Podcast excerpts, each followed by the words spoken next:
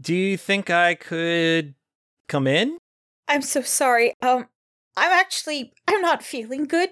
Can you just hold on just a and she's gonna start fake retching while holding her mouth. Oh, oh, uh, okay. Um, And she's gonna slam the door and and uh she's gonna uh, just kind of hurriedly quickly go to the parlor and just be like okay you guys need to you, you need to hide marcus you need to hide him right now there is a warden at the door um and i don't know how good i can lie to a warden um and i uh so please just just hide him um could, could be outside the house could be inside the house i don't know i don't care um take him somewhere uh don't let me know where Des. he is Des, Des. uh-huh Warden Beaumont pipes up. Uh, I'll handle this. You just do something about Marcus. I'll take care of this. And uh, Marcus just kind of gives him a bit of a look, and they they share a moment where they're looking at each other, and it's just sort of that tense beat of deciding if they can trust each other or not. And um, Marcus actually like breaks gaze first, sort of uh, letting Beaumont kind of get the impression of like, all right, I'll follow your lead on this one. So he's reluctantly and wordlessly agreeing to go along with it. So Beaumont just says, "I'll I'll talk to him outside. You take care of whatever it is you're going to do in here." Okay? The less I know, the better. okay Okay? okay okay Okay. and, also um if, if he asks i am i am not well i am quite sick Yeah, I heard. And he just he marches his way up to the door, uh, and you you hear him say, "Hey, ah, Warden Chaplain, it has been a minute since I've seen you." And he shuts the door. So if anybody wants to try to hear, it's you know on the other side of a door, not exactly right in front of you. Uh, it's in a different part of the house, and so yeah, he's it's muffled, but you could try to listen in if you wanted.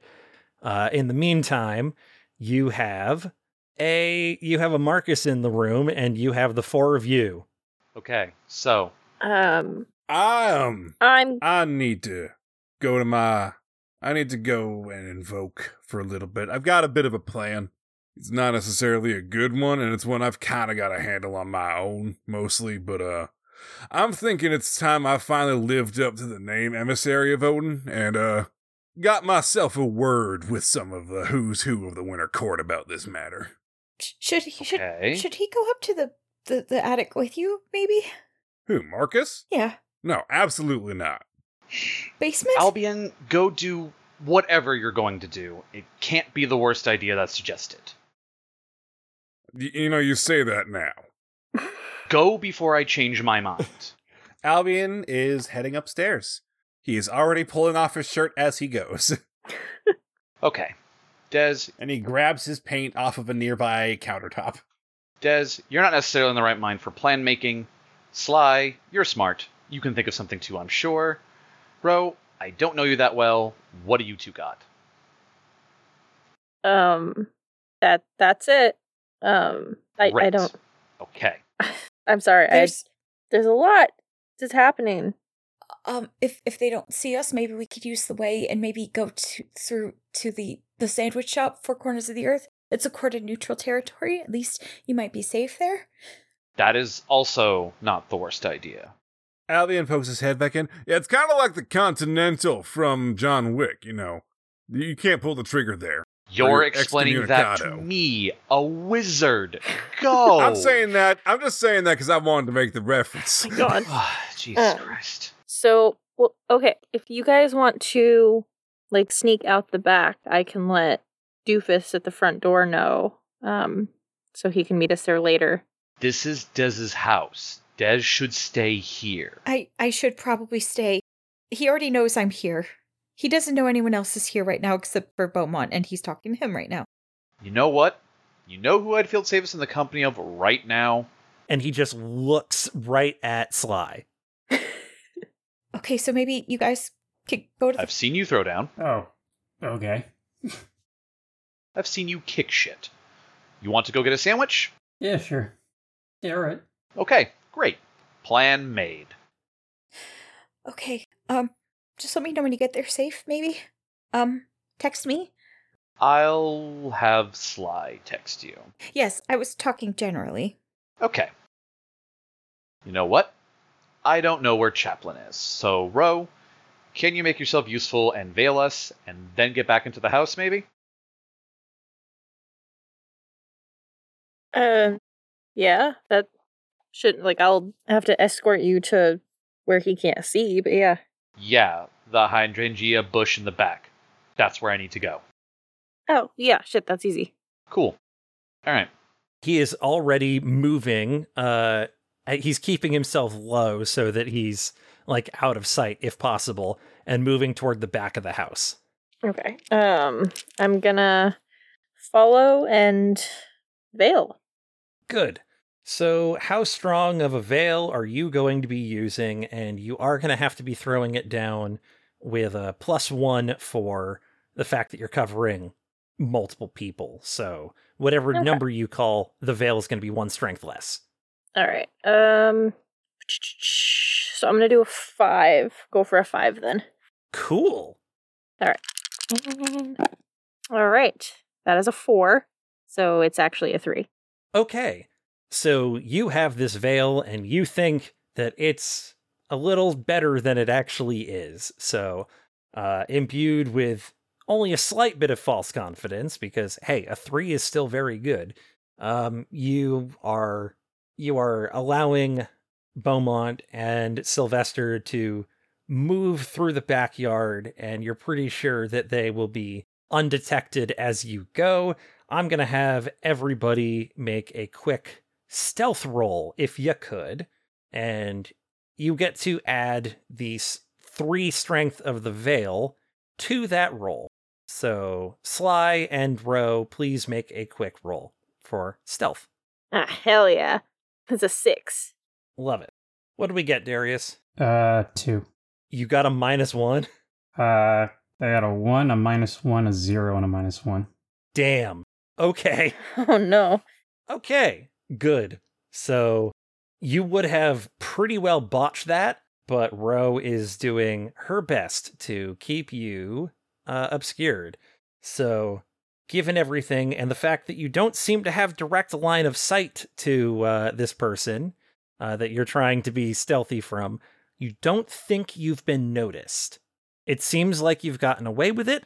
Uh, and now, Ro, I'm going to have you make me another quick roll uh, because you're going to have to try to maintain this and sort of morph it in a way that it's going to obscure a way into the never never. So give me a new, give me just a brand new uh, roll.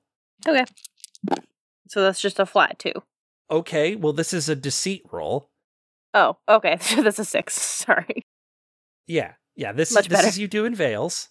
Got it. Got it. That's a six. Yeah. Okay. Cool. All right.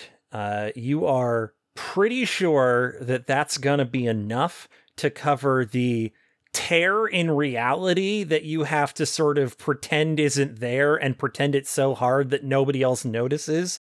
So I am going to offer you, uh, as a backup, automatic success, but you have to be really in tune with the with the never never and your fey side and i'm going to force you to roll against the choice right now for an automatic success All right.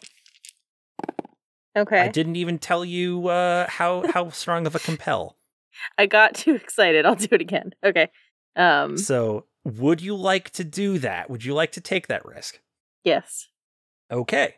So you are getting close to this point, and this is a point that you have literally traveled through multiple times now uh, with Dez and Beaumont and Marcus.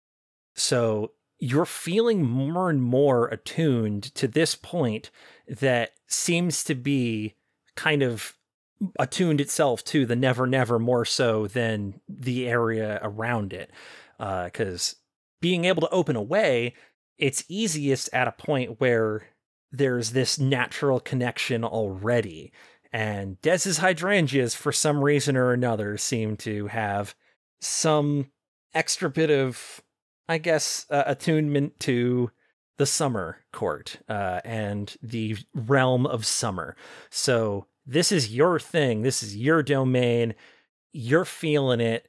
And you start feeling that choice inside of you, that connection tell you to just embrace it and become one with that sensation. So you are going to be rolling a deceit compel against a four. Okay. All right. How does my seven do?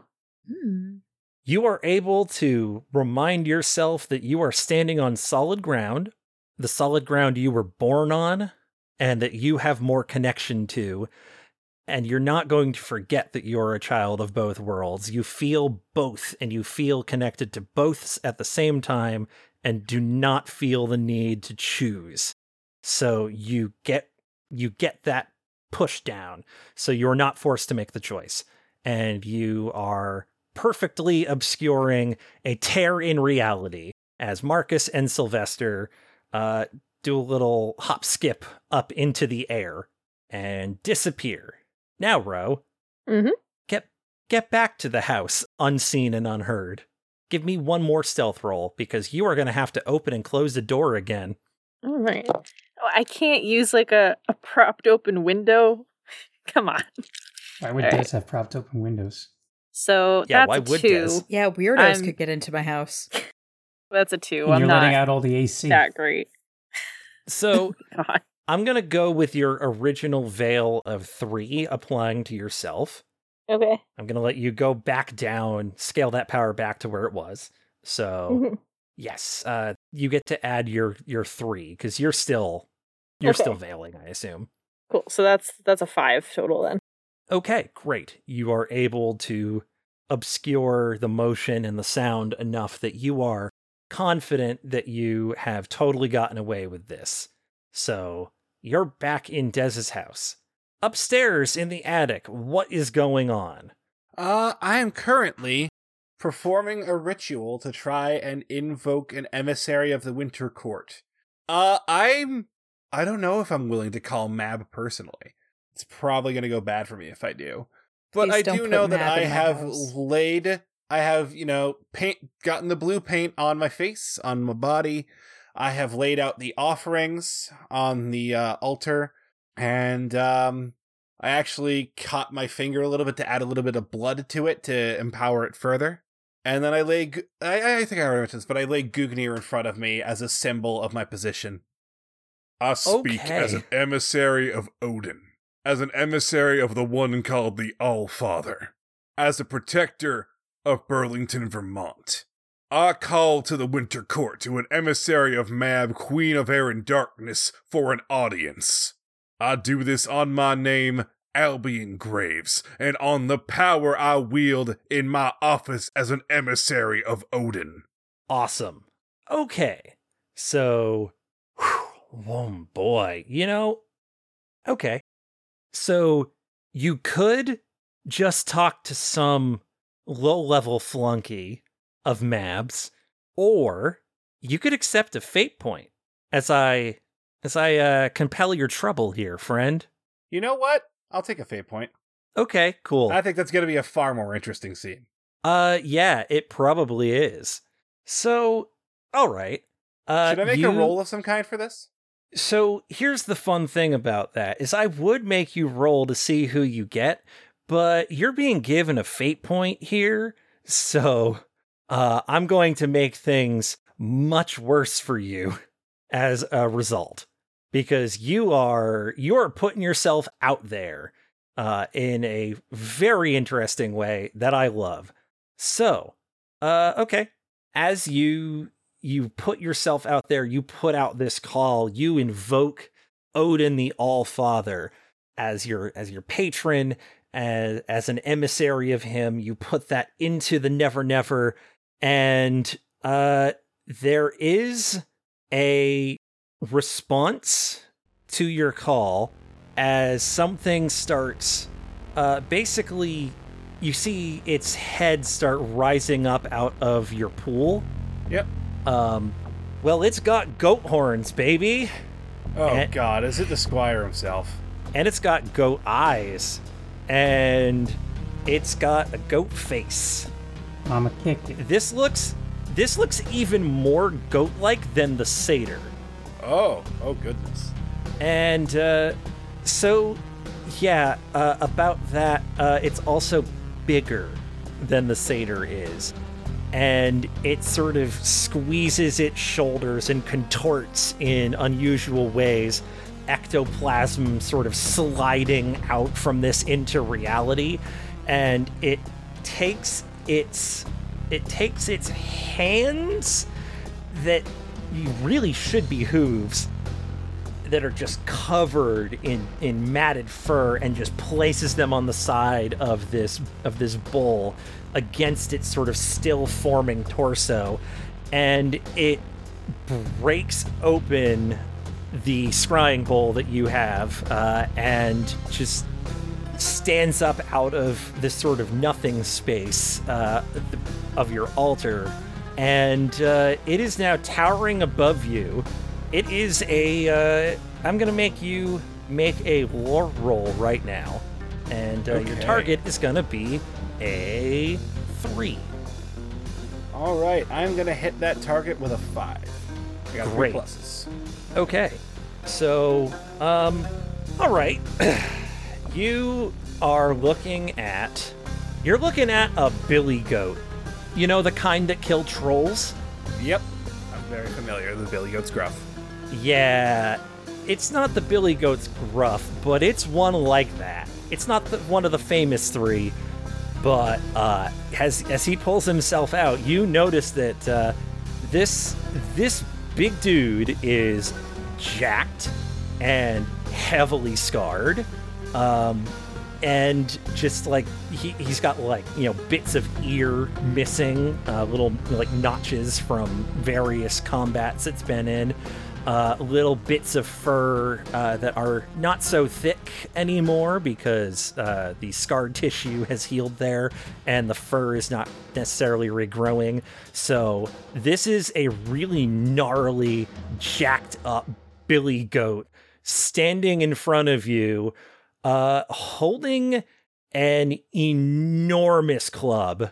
And uh, he just looks down at you as the uh, the water from your pool is just sort of spilled across the uh, Des's attic, uh, and he just looks down and says, "Emissary of Odin, why have you called me?"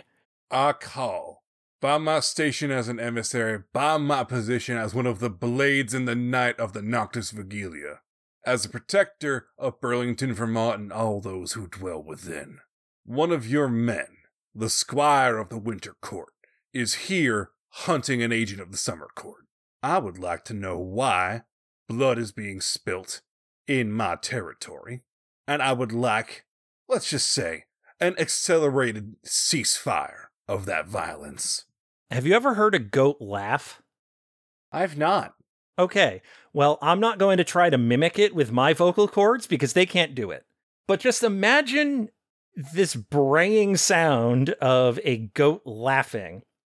And uh, he just looks down at you and goes, Little mortal emissary, you throw your weight around like you know what you have.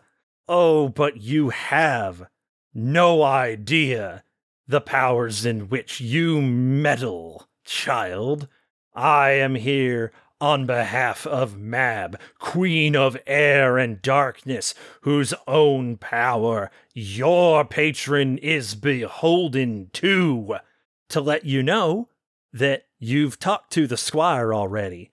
But you're wrong about that. You've talked to a squire. All right. He extends a hand and says, Hello, I'm a squire of the uh, Knight of Winter. Nice to meet you, mortal agent of Odin. I take his hand. Uh, he is without effort squeezing your hand so tight that your joints feel like they could break. I straight face it. he there's no malice uh, as he does this, he's just terribly strong. Oh, I'm aware. I know. And he says, Well, since you have called here, called me here peaceably to discuss matters, and he just sort of parks on, uh, he parks his goat butt uh, on the attic floor with a pretty noticeable uh, thump and the creaking of the house settling against his weight is very audible. And he just I- says, Respectfully, Let's I talk. pop a sl- respectfully, I pop a Slav squat. uh, So I- and he just sort of chuckles and says, Well, why don't we discuss then? Yes, I would like to know the fastest avenue with which we can cease hostilities in Burlington, especially in regards to your attempts on the life of the Summer Squire. As I said, this place is under my protection. That means I am duty and honor bound to protect him, not simply as someone who dwells within this place, but as an ally and as as a brother. Uh, you you see that the goat is patiently listening, and he just sort of reaches into a a pack that he has on him. Uh, it would be a small pack for this this goat, but of course it's like a full size backpack, uh, basically. And he reaches in and he pulls out a metal container that has two handles, uh, one handle on each side, uh, and he just politely he just sort of gives you a little look uh as if to suggest may i Albion nods. and he politely gingerly unscrews the top uh with very subtle motions of his large fingers and just reaches into another thing and pulls out a saucer and a teacup and just pours himself some tea and uh hands it to you Albion reaches behind. Yeah, okay, never mind. Albion was going to open an ale 8, but he's going to take the tea. Okay, and then he reaches in and pulls out um one of those big fucking teacups uh that just is for like a joke kind of teacup, but for him it is just just small enough that he can have a dainty cup of tea with you. And uh he sort of extends it like holding it pinched between uh his thumb and index finger extend Um, like with a little head and extends it to like clink Yep, I clink, but I don't drink yet. I'm gonna. Is there any way I can investigate to see if there's something wrong with it? Because I know better than to take food offered by a Fae at face value. Well, you can. I mean, hmm. You you have the good sense not to immediately drink it, but you can try a lore check for your passive supernatural awareness. Uh, Okay, I'm gonna just target? say that you're gonna get a three for basic information. Okay, I got a four. Okay. Uh, you didn't beat it by an outstanding enough degree. Uh, this is, I, I mean, obviously it's magic tea. You, you just, you feel it very quickly. This is magic tea from the Fae. This is Fae tea. This is a Fae offering you food and drink. Um, you can't sense anything beyond that. You don't feel any intent coming from it necessarily. You don't think that it's been magically spiked or anything. No, it doesn't feel like that. It's just you know that this is some uh this is this is Fey. This is something Fey. And Forgive my um my superstition, but this tea has uh, no strings attached, no secret clauses. There's no uh, there's no other intent behind this. Uh, and I I, I know you are gonna give me an honest answer on that, because that's how you Fae do. the Billy Goat just takes a sip and says, Mushroom tea is a delicacy where I'm from, but I understand if it doesn't suit your palate. Well, I mean, I might have to have my local tea expert check that out, but I ain't gonna look a gift tea in the mouth. Takes a sip. Very well. I So- imagine it does not taste familiar to my palate, given that it's made of mushroom. No, not at all. And not only mushroom, but mushrooms that are not from Earth. So this tastes buck wild. Um, it is it is very earthy, is what you would say, even though you know that it's technically not. I Uh, feel like it almost tastes more like coffee than it does like tea. It doesn't taste bitter is the thing um though you can't help the feeling that it tastes like death not in a bad way, like, uh, this is disgusting. It's made of fungus. Fungus is something that really thrives on decay. It Oh, yeah. makes sense that uh, a winter fae would be drinking mushroom tea, uh, and you're lucky that you just didn't get something made from a slime mold, you think.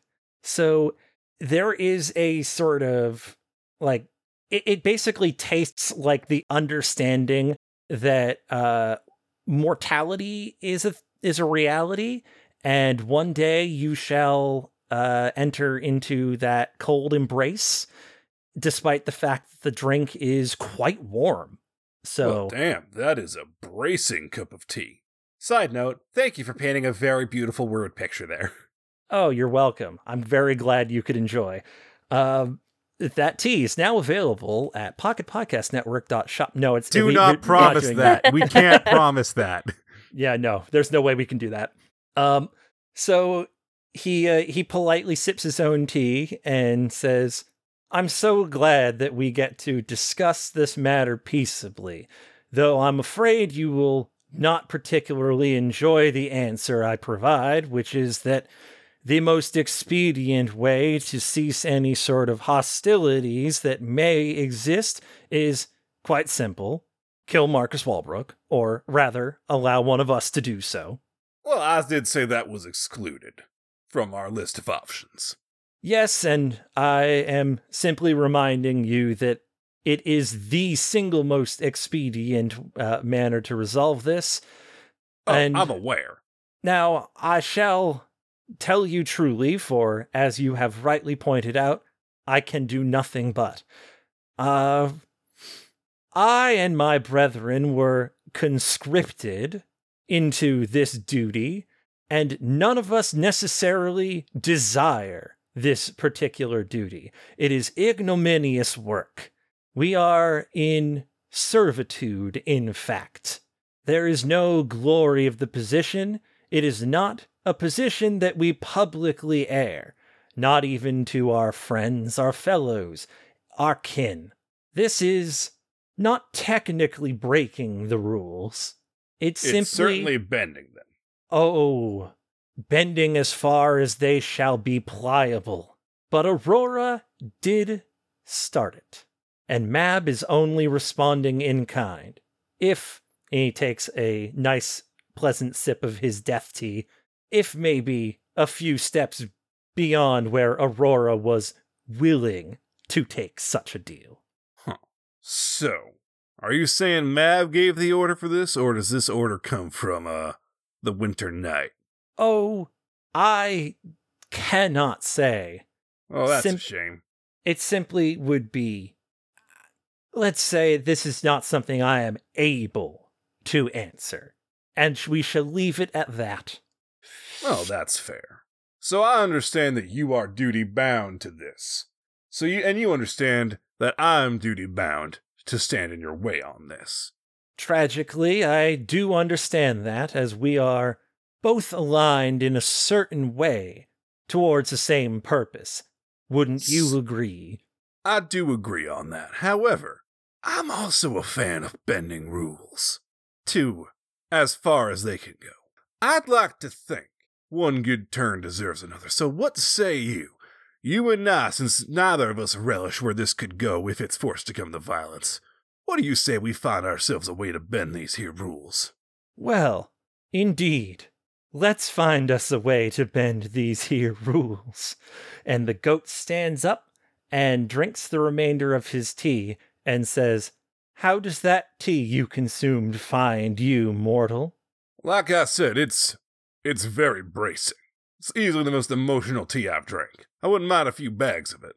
Oh, but a few bags of it would come at dire cost. Then I'm gonna have to pass.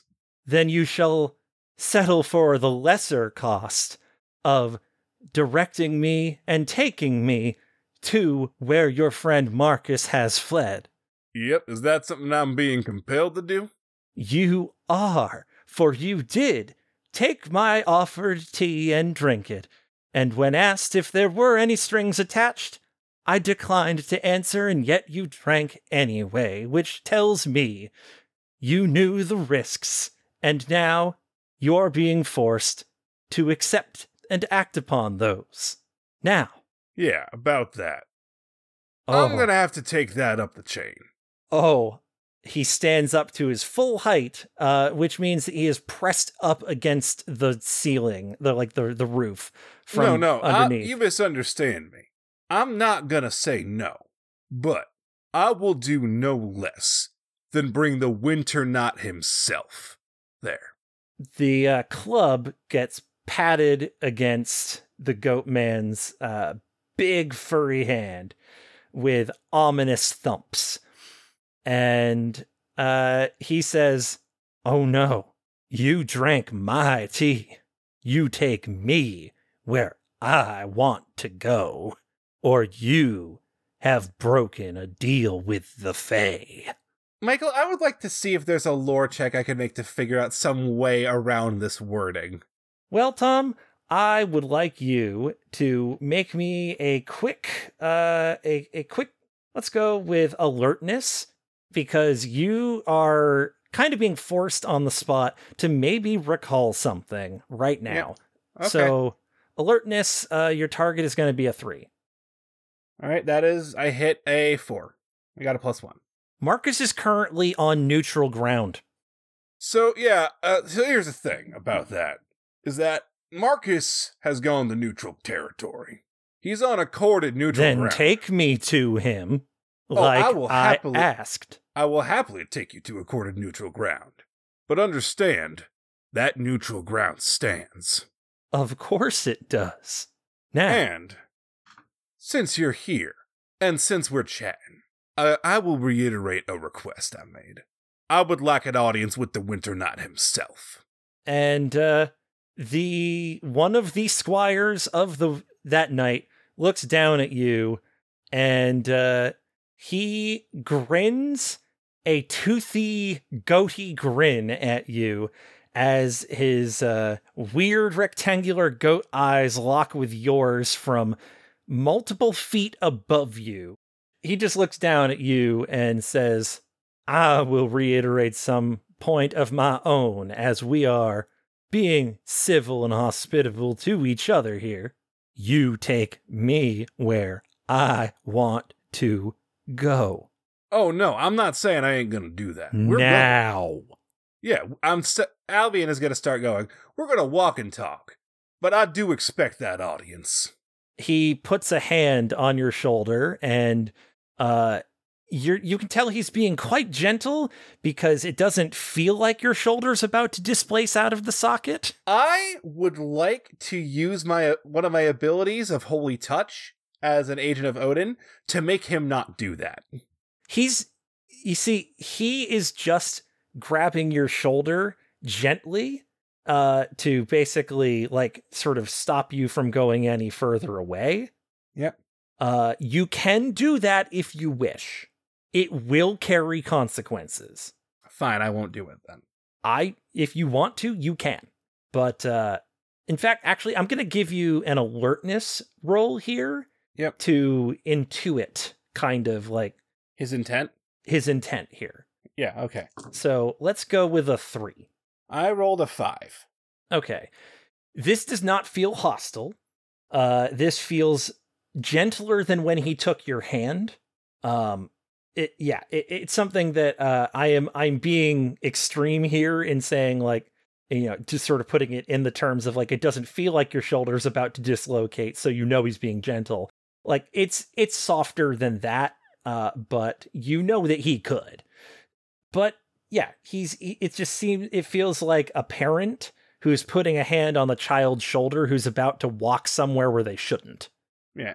Albion So, just If you give him like a second, and Yeah. looks up at him, and that silver fire starts to leak from one of his eyes. and he simply uh, raises one of his hands quickly through the air, donking against the attic, uh, against the roof, which makes a louder thump than he had expected. And there is an opened way into the Never Never, and he uh, he just says, "After you." Mind if I put a shirt on first?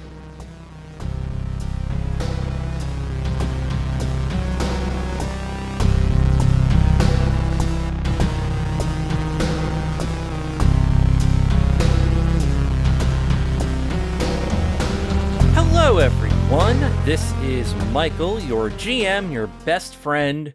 And funny third thing, I've said that one before, but I'm also not feeling that creative this week because episode is well behind and I'm just gonna get this one done so that y'all can get back to it because I appreciate your patience uh, with things like episode delays and I don't want to keep you from it for too much longer. So I I think I'm rambling now about not rambling. So so that's just gotten all into a weird snarl. Um hey, you know what keeps me from rambling? Reading books. I did it. A smooth transition if ever there was one. So I like to get my books from Abe Books, A B E Books.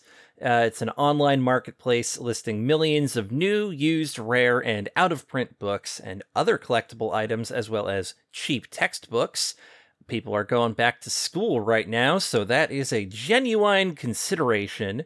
Uh, because, as I always say, textbooks in college are a racket, uh, and Abe Books is a good way to uh, kind of get around the exorbitant prices that you have to pay especially because they connect you with thousands of professional booksellers in more than 50 countries worldwide. So you can get your textbooks from a lot of places, and that's pretty cool. I am personally a fan of Abe Books. I got my uh, current reading material from there and am enjoying myself trying to get back out of that reading slump that I put myself in. So, uh, hopefully, I can lift my spirits with a fantastic dichotomy of the Phantom Tollbooth and Venice Underground, a delightful children's story uh, about imagination and a really dark, gnarly, um, sort of sci-fi fantasy weird fiction book. Opposite ends of the spectrum, but you can find those and everything in between by going to affiliates.abebooks.com slash ppn. That's affiliates.abebooks.com slash ppn. Once again, we have a pocket note this week that is a message for Albion, the character on this podcast. And it is, as always, from Molly Toombs. It reads Albion, Join the 21st century already and get an email address, or I will send you so many letters your table will topple. Anyways, I am actually writing with a purpose today. Do you remember that little boy that got lost in that little patch of woods by the grocer when we were little? John or Jim or something like that? There was this windstorm the other night, and something about the sounds made me think of him. Could have sworn I heard his voice in it. Sorry about the weird message, just Wanted to tell someone, I guess, and Sydney said you might be interested. Signed, Molly. Well, I mean, now I'm just very invested in this whole plot, because it's got turns. Uh, there's there's a lot going on here that I don't know anything about, and I'm the one that's supposed to be running this show here, so um, it's a mystery to me. Hopefully, uh, whoever Molly Toombs is is going to keep sending me money, keep sending us money so that they can keep building out this story one pocket note at a time. This is like serialized fiction. Uh, it's like uh, Tale of Two Cities. Did you know that was serialized fiction? He was getting paid for every word. That's why it's so bloody long. You can probably get that on Abe Books too.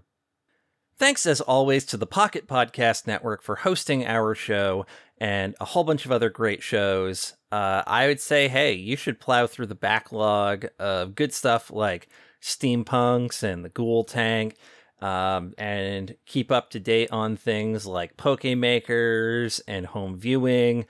There's all kinds of fun stuff made by great people that I am very happy to be on a network with.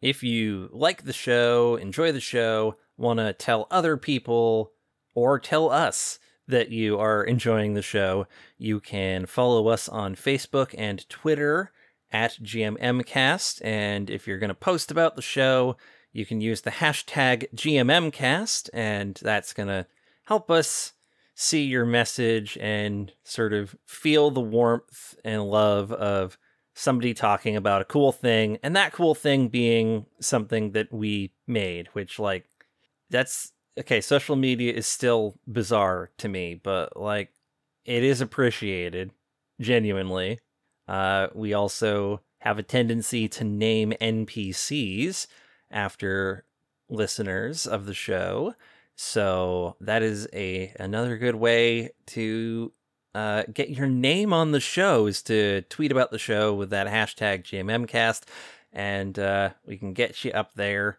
in there as somebody. Wouldn't that be fun? Uh, hey, rambling, rambling, Michael, you're doing it again. If you want Michael to ramble in text form, um, because I don't use social media that much, you can join our Discord server, uh, which is a good place with good people hanging out and talking shop about all kinds of stuff, sharing art that they've made, um, talking music and video games, and uh, playing Jackbox party games uh, when I'm able to host those. So, like, yeah, it it's really it's a really nice place, and I would encourage you to come hang out with other cool people. Uh, that uh, links to all that is in the episode description and also, uh, we have our merch store, which is where you can go and get pocket notes of your own if you are so inclined, as well as t shirts and stickers and posters, all kinds of cool things.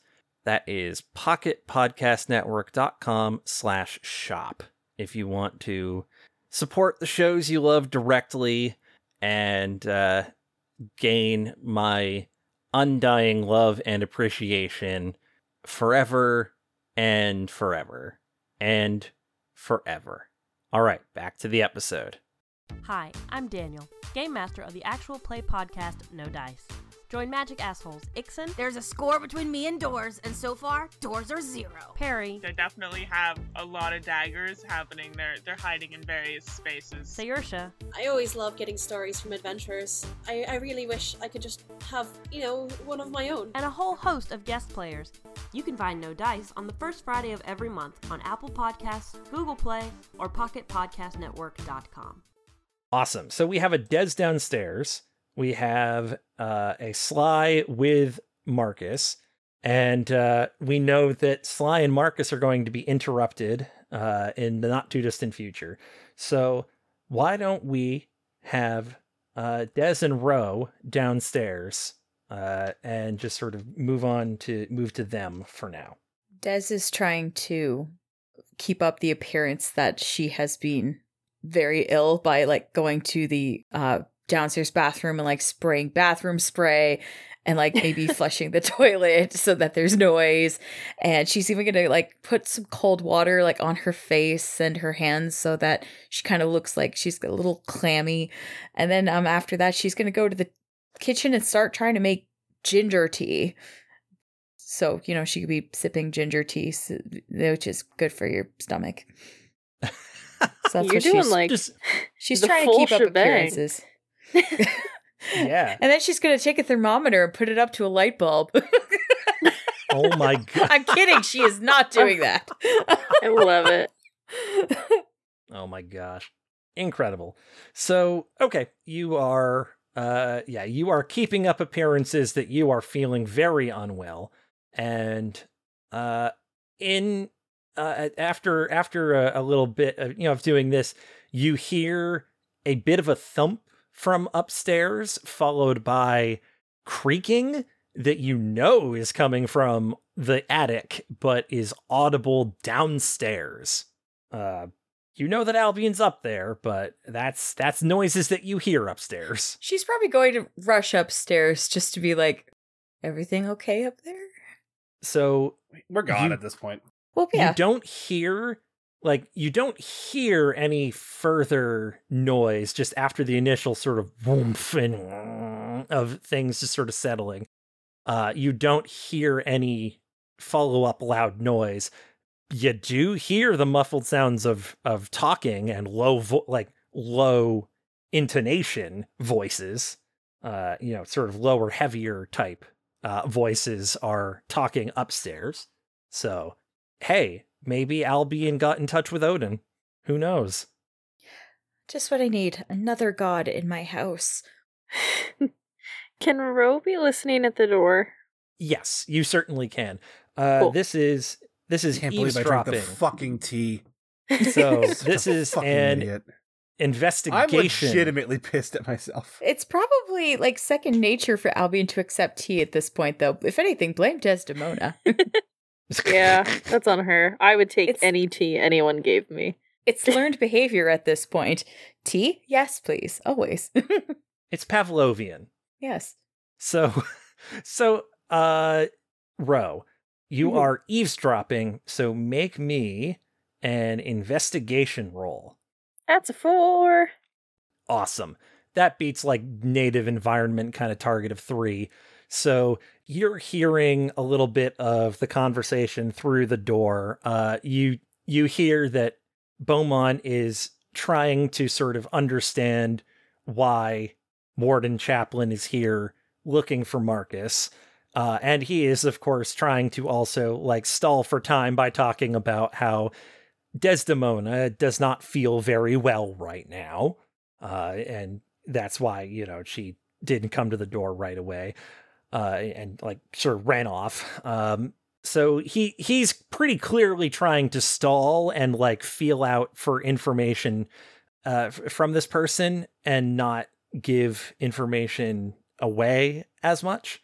And um, yeah, so y- y- you can tell that uh, Warden Chaplin they are trying to like ask a little bit about uh any like if he knows anything about where Marcus has been recently uh and if he's had any contact or association with him uh and eventually Beaumont can't really dodge the question anymore uh and says he, he sort of has a pause and uh he he says let's step away from the house a bit and discuss this and uh they move you you hear them walking a little bit further away and uh you can tell that they have dropped their voices so they're talking much quieter and it is basically impossible to hear them through the door now Uh, this was Beaumont's suggestion? yes Huh. Interesting. so yeah you currently cannot hear them All right. you'd, Can you'd have to make uh, a pretty like, profound eavesdropping roll Yeah. to be able to pick up anything else Yeah, I are they standing in a way where I could read their lips? You can try. Uh, you would have to be looking out a window at them, which definitely puts you at risk of being spotted doing so. True. Okay, I guess I'll just leave it because Beaumont doesn't want. Uh, okay, don't really trust him anymore. Our son, of course we trust him. I don't know. Anyway, yeah, I I guess I'm done. I'm gonna call upstairs to Des. I imagine by now she's noticed that the attic is empty of people. Well, there were there was some more talking and a little a little bit more uh, thumps and like creaking as the goat man stood back up and the weight shifted. But uh, yeah, you haven't heard anything that indicates like a need for immediate action. Okay, so I I was expecting that she probably went into the attic to see if if anything was needed is what I'm trying to say. Oh, okay. So yeah, uh, at the point that you decide to go up into the attic, um, there is no one in the attic anymore, and Albion's altar, uh, the bowl that was on it is broken into pieces, and the water inside of it is now on the uh, the the wood of the attic around it. Oh dear. She's probably going to take the remnants of the bowl and bring those back downstairs to at least like the kitchen so like she can repair it later or try to. So Okay. yeah, Des is coming Uh, back down the stairs to Ro and she's holding a broken bowl. So uh, Albion is not in the attic anymore and uh, his altar bowl is smashed. Which means what? I I don't know what it means. Uh I don't think Albion is here anymore though. uh, it might be just you, me, Beaumont, and the visitor at this point. Cool. Um, so I tried to listen in on the conversation happening at the door. Um, they Yeah. stepped away, so I couldn't hear more. When Beaumont comes back, I think you should ask him what they were talking about. I, I couldn't hear a lot. Well, yeah, I'm sure he'll tell us what what was shared when he comes back. I'm just worried about that other warden coming back inside. Um, what, what, what do we do now? I don't know. It's like I like like if, if he comes back in, like do I say that we were already being interrogated by Beaumont? It's like I don't know. Like we we know where Marcus is. It was my idea, so I know where he is, but he's in neutral territory, so technically he's safe right now. But I don't know where Albion is anymore. Um however, uh Sly is protecting Marcus. Uh yikes, yikes, yikes, bikes. Hmm. Maybe I could go interrupt them. Maybe I could make my visitor a cup of tea and bring it to him outside. Um, do you want to, or do you want to keep up that you're sick? And I, I know he doesn't know Why that I'm here. Why don't you bring him a cup of tea? Yeah, let's- let's do that. Maybe you can slow down, veil yourself, try to listen a little more. So so Des is gonna give um Ro a cup of tea. Not ginger, just a I don't know, Earl Grey or something like that. What's the weather like outside? Uh, right now, it is it's pretty uh, fair, I would say, uh, since it is mid spring uh, in Burlington. Uh, it's it's generally fairly pleasant. Uh, blue skies, some clouds, not too warm, but not too cold. Okay, so it's probably like a nice bright citrus tea of some kind then. But yeah, so she'll she'll give that to um she'll give that to Ro and just say, "All right, good luck. I will man down the fort." Mm, I'm gonna head out with the tea and see how far I can get to them. Okay, so Des, uh, I think you've been paying a lot of attention to your surroundings and less to like your phone necessarily. Yeah. because yeah it's uh y- you i think you suddenly like remember to check like oh are they fine and yep you you have a text that indicates that they are in fact at the four corners of the earth She will send back a thumbs up emoji.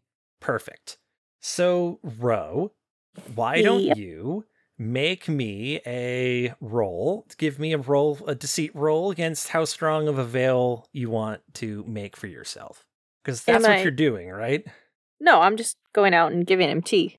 oh okay uh my bad. I thought you were trying to do something sneaky and stupid. How how can you blame me? So okay. Yeah Wow. you- this would not be your first time. So you are gonna uh step outside and uh you, you see that they're both still there talking to each other uh both wardens and uh as you open and close the door Beaumont in particular his attention turns uh and he, he sees you there and he just says oh Ro uh what are you doing out here Oh, um, in between bouts of visiting the bathroom, um, Des still wanted to be a good hostess, so she sent me out here with this. And she like holds the teacup up to face level. Okay, so there is some deception happening here. Uh, I Yes. will have you roll a deceit against uh, someone's empathy. So give me my target. All right, I got a four. Okay. Great. Okay. Um. So, uh, Warden Chaplin just kind of looks at you, and uh, they're they're just sort of standing there, looking you up and down, uh, deliberately not making eye contact with you.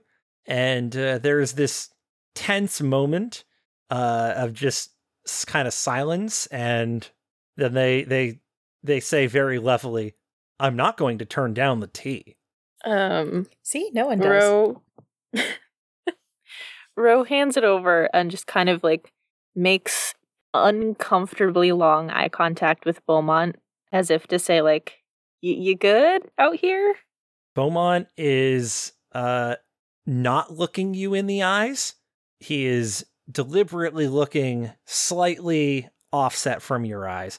Uh so as not to necessarily give away that he can look in your eyes. And uh he yeah, he's just sort of looking back at you like, "Well, give the warden their tea." yeah Ro Ro hands it over um but she still stands there awkwardly as she is one to do and uh Chaplin just looks at beaumont uh look you know take takes the tea takes a sip and says i'm really glad that your friend isn't sick because i probably wouldn't be drinking this if she was so is she going to go with us uh beaumont the uh whoever is this is this the changeling here yeah yes Um, it is Hi, I'm Ro. You've already met Beaumont. Um, what's your deal? Mm-hmm. Oh yeah, I know Beaumont. We fought in a war together. Th- Uh, they just take a si- another sip of tea. So, uh, yeah, have you ever been to uh Scotland? Me? Yeah, you. Um, I have not. Oh, you'll love it. It's beautiful this time of year, especially Edinburgh. Though, I mean, you're not really going to see much of Edinburgh because uh, it's hard to see Edinburgh when you're, you know, underground. Um, God's sake, Chaplin, just spit it out. There's no need to be coy about it. Ro, remember that thing that I said I would do? Uh huh. Chaplin's been sent so that I can go do that. Okay, and this. What does this have to do with us? You're going too. Pardon? Yeah, all of Marcus's associates are going. Um, we have plans in um a couple of hours. Is that going to affect those plans? Chaplain just uh puts a hand on your shoulder and uh, just sort of go, like just sort of pats it there and uh just says just says yeah so these are your plans for the next few hours i'm afraid Um, all right. Uh, you should you should probably go tell your friend uh that the tea is delicious and she needs to be ready for a uh, a quick walk yeah, absolutely. Um, I might, uh, Beaumont, if we could come over here real quick and uh, have a little chat about this. uh it the the warden just looks at you and uh is like i'm not an idiot come on ro Ro heads back into the house. Uh, Des, Yeah? I think we might need to pack a bag. I- is he gone? Uh, nope, but he will be soon. Cause we're all going to Scotland. Are we under arrest? Ro just shrugs. she doesn't know what's happening.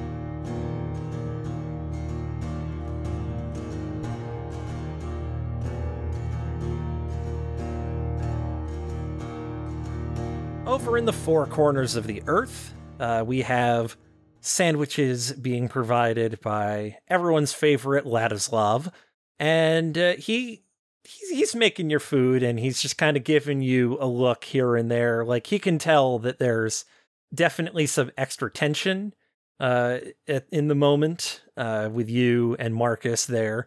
Uh, Marcus he hasn't really seen for a while so uh, he's he's happy to make him a, a, a sandwich again. So he's just kind of he's he's kind of like trying to surreptitiously keep an eye on you two uh, while he is preparing food and uh, making sure that the restaurant is generally taken care of.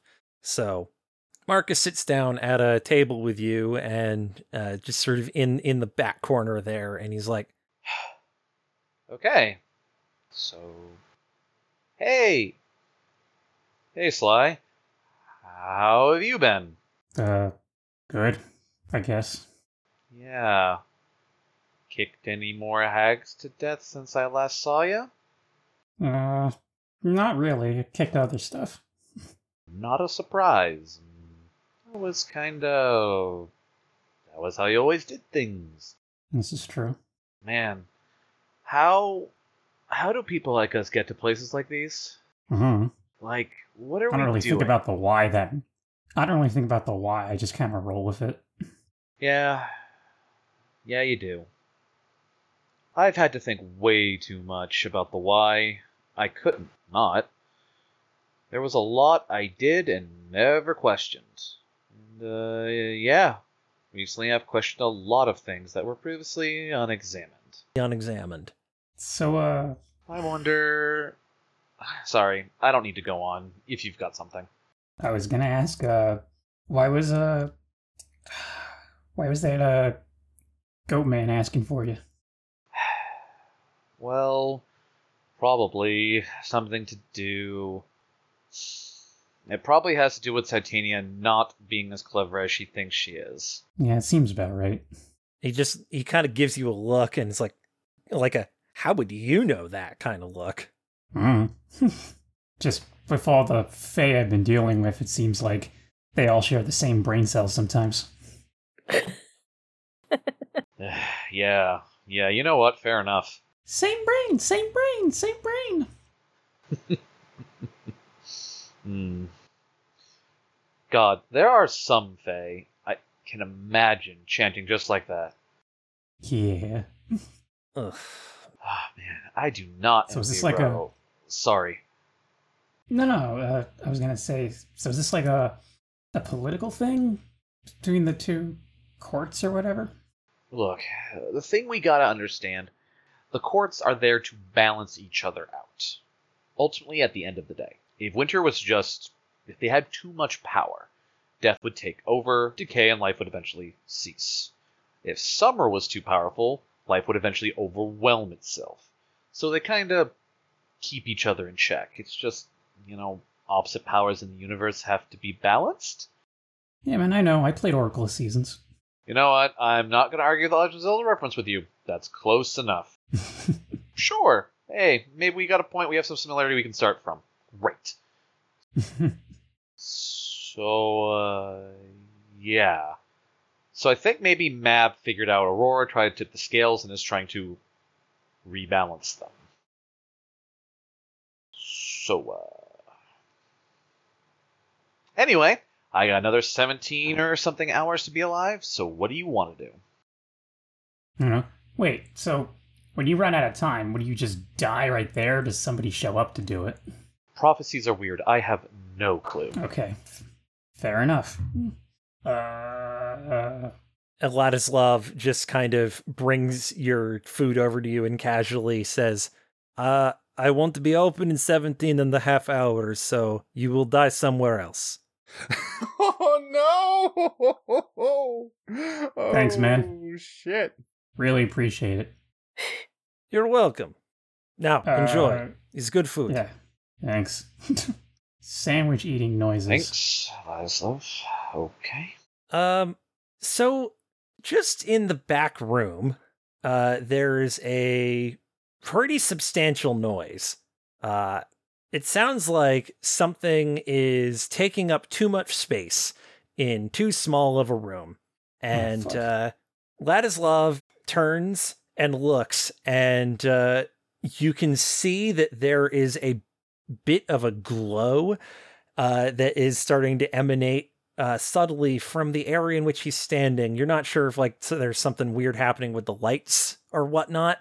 Um, but uh, he he takes a certain posture, and from uh, the door that has the picture of the Blessed Virgin Mary on it opens up, and uh, trying trying vainly to fit through the frame of this door is a very tall billy goat who cannot fit inside this restaurant if he stands at full height. And squeezed in there with him is Albion Graves. And uh, Mm, Jeez. Oh, hey, man. Who's your new BFF? Hi, this is uh he didn't give me his name. This here's one of the squires of the Winter Court. and Marcus and the Billy go lock eyes, and Marcus just his his worst suspicions confirmed, scowls deeply, and the billy goat, on the other hand, just grins a broad, really unpleasant, inhuman grin, uh, and then just sort of turns his head and looks to uh, looks to Ladislav, who is it, okay. s either something weird is happening with the lights over there, or he is doing something that you don't understand, and he just looks at him and goes, "Relax, I'm just here for one of your delicious sandwiches." I hear. Albion is going to step out in front of him. And I oh, would thank like you. And now he finally has the room to actually squeeze through the door and be standing squashed into this restaurant, taking up almost the entirety of the uh, of the back portion there. there is an unsnapping sound. And when Albion turns back to face him, the fire in his eye has fully ignited. Uh, and he just looks at him and with a voice that reverberates a little more than it used to, just not only are we on neutral ground, but I will remind you this man is under my protection. And if you break neutrality, if you break my protection, well, then we'll have that unpleasantness we both want so badly to avoid. And you ain't gonna like how that turns out. I would like to try and use a presence roll on this, or something of the sort, to try and make myself look big, metaphorically speaking. Because I want this like guy to stop being such a smug. That's I intimidation. want this guy to stop being such a smug jerk.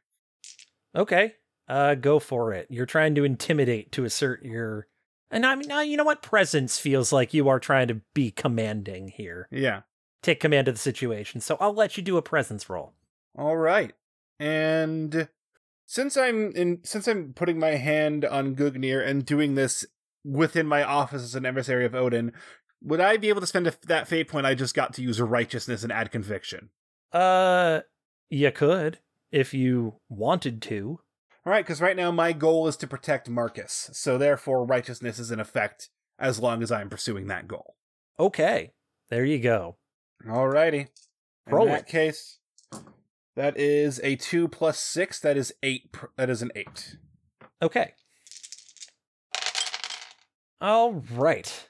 Uh, the goat rolls a social defense, and while you do social damage, uh, you you do you do some social stress.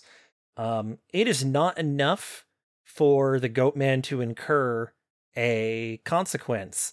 So he just looks at you and uh, acknowledges your words and your presence and doesn't condescend to you on this one uh, with with the look. Just nods politely and then says, "Well, since I certainly would not want to have anything bad happen here, I do hope that ordering several sandwiches with, I think pork is closest to troll meat. Sure, give me all the pork sandwiches that you have."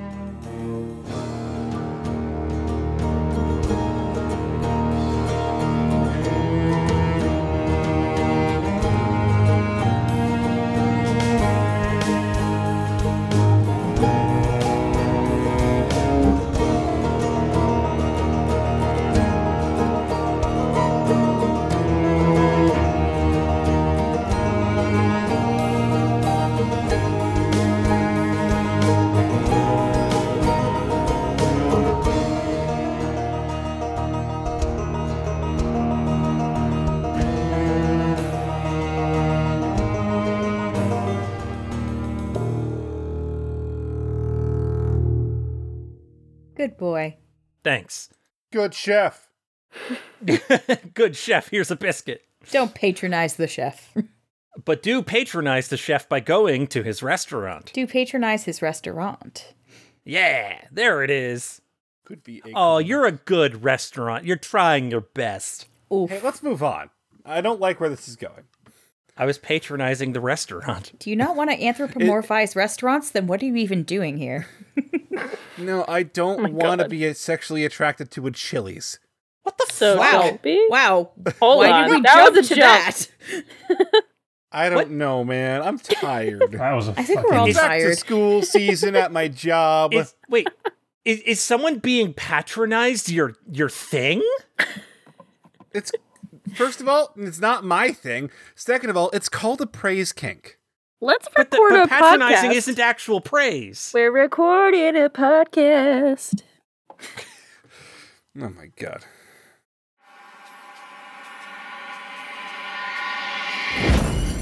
Pocket Podcast Network. Quality programming right to your pocket.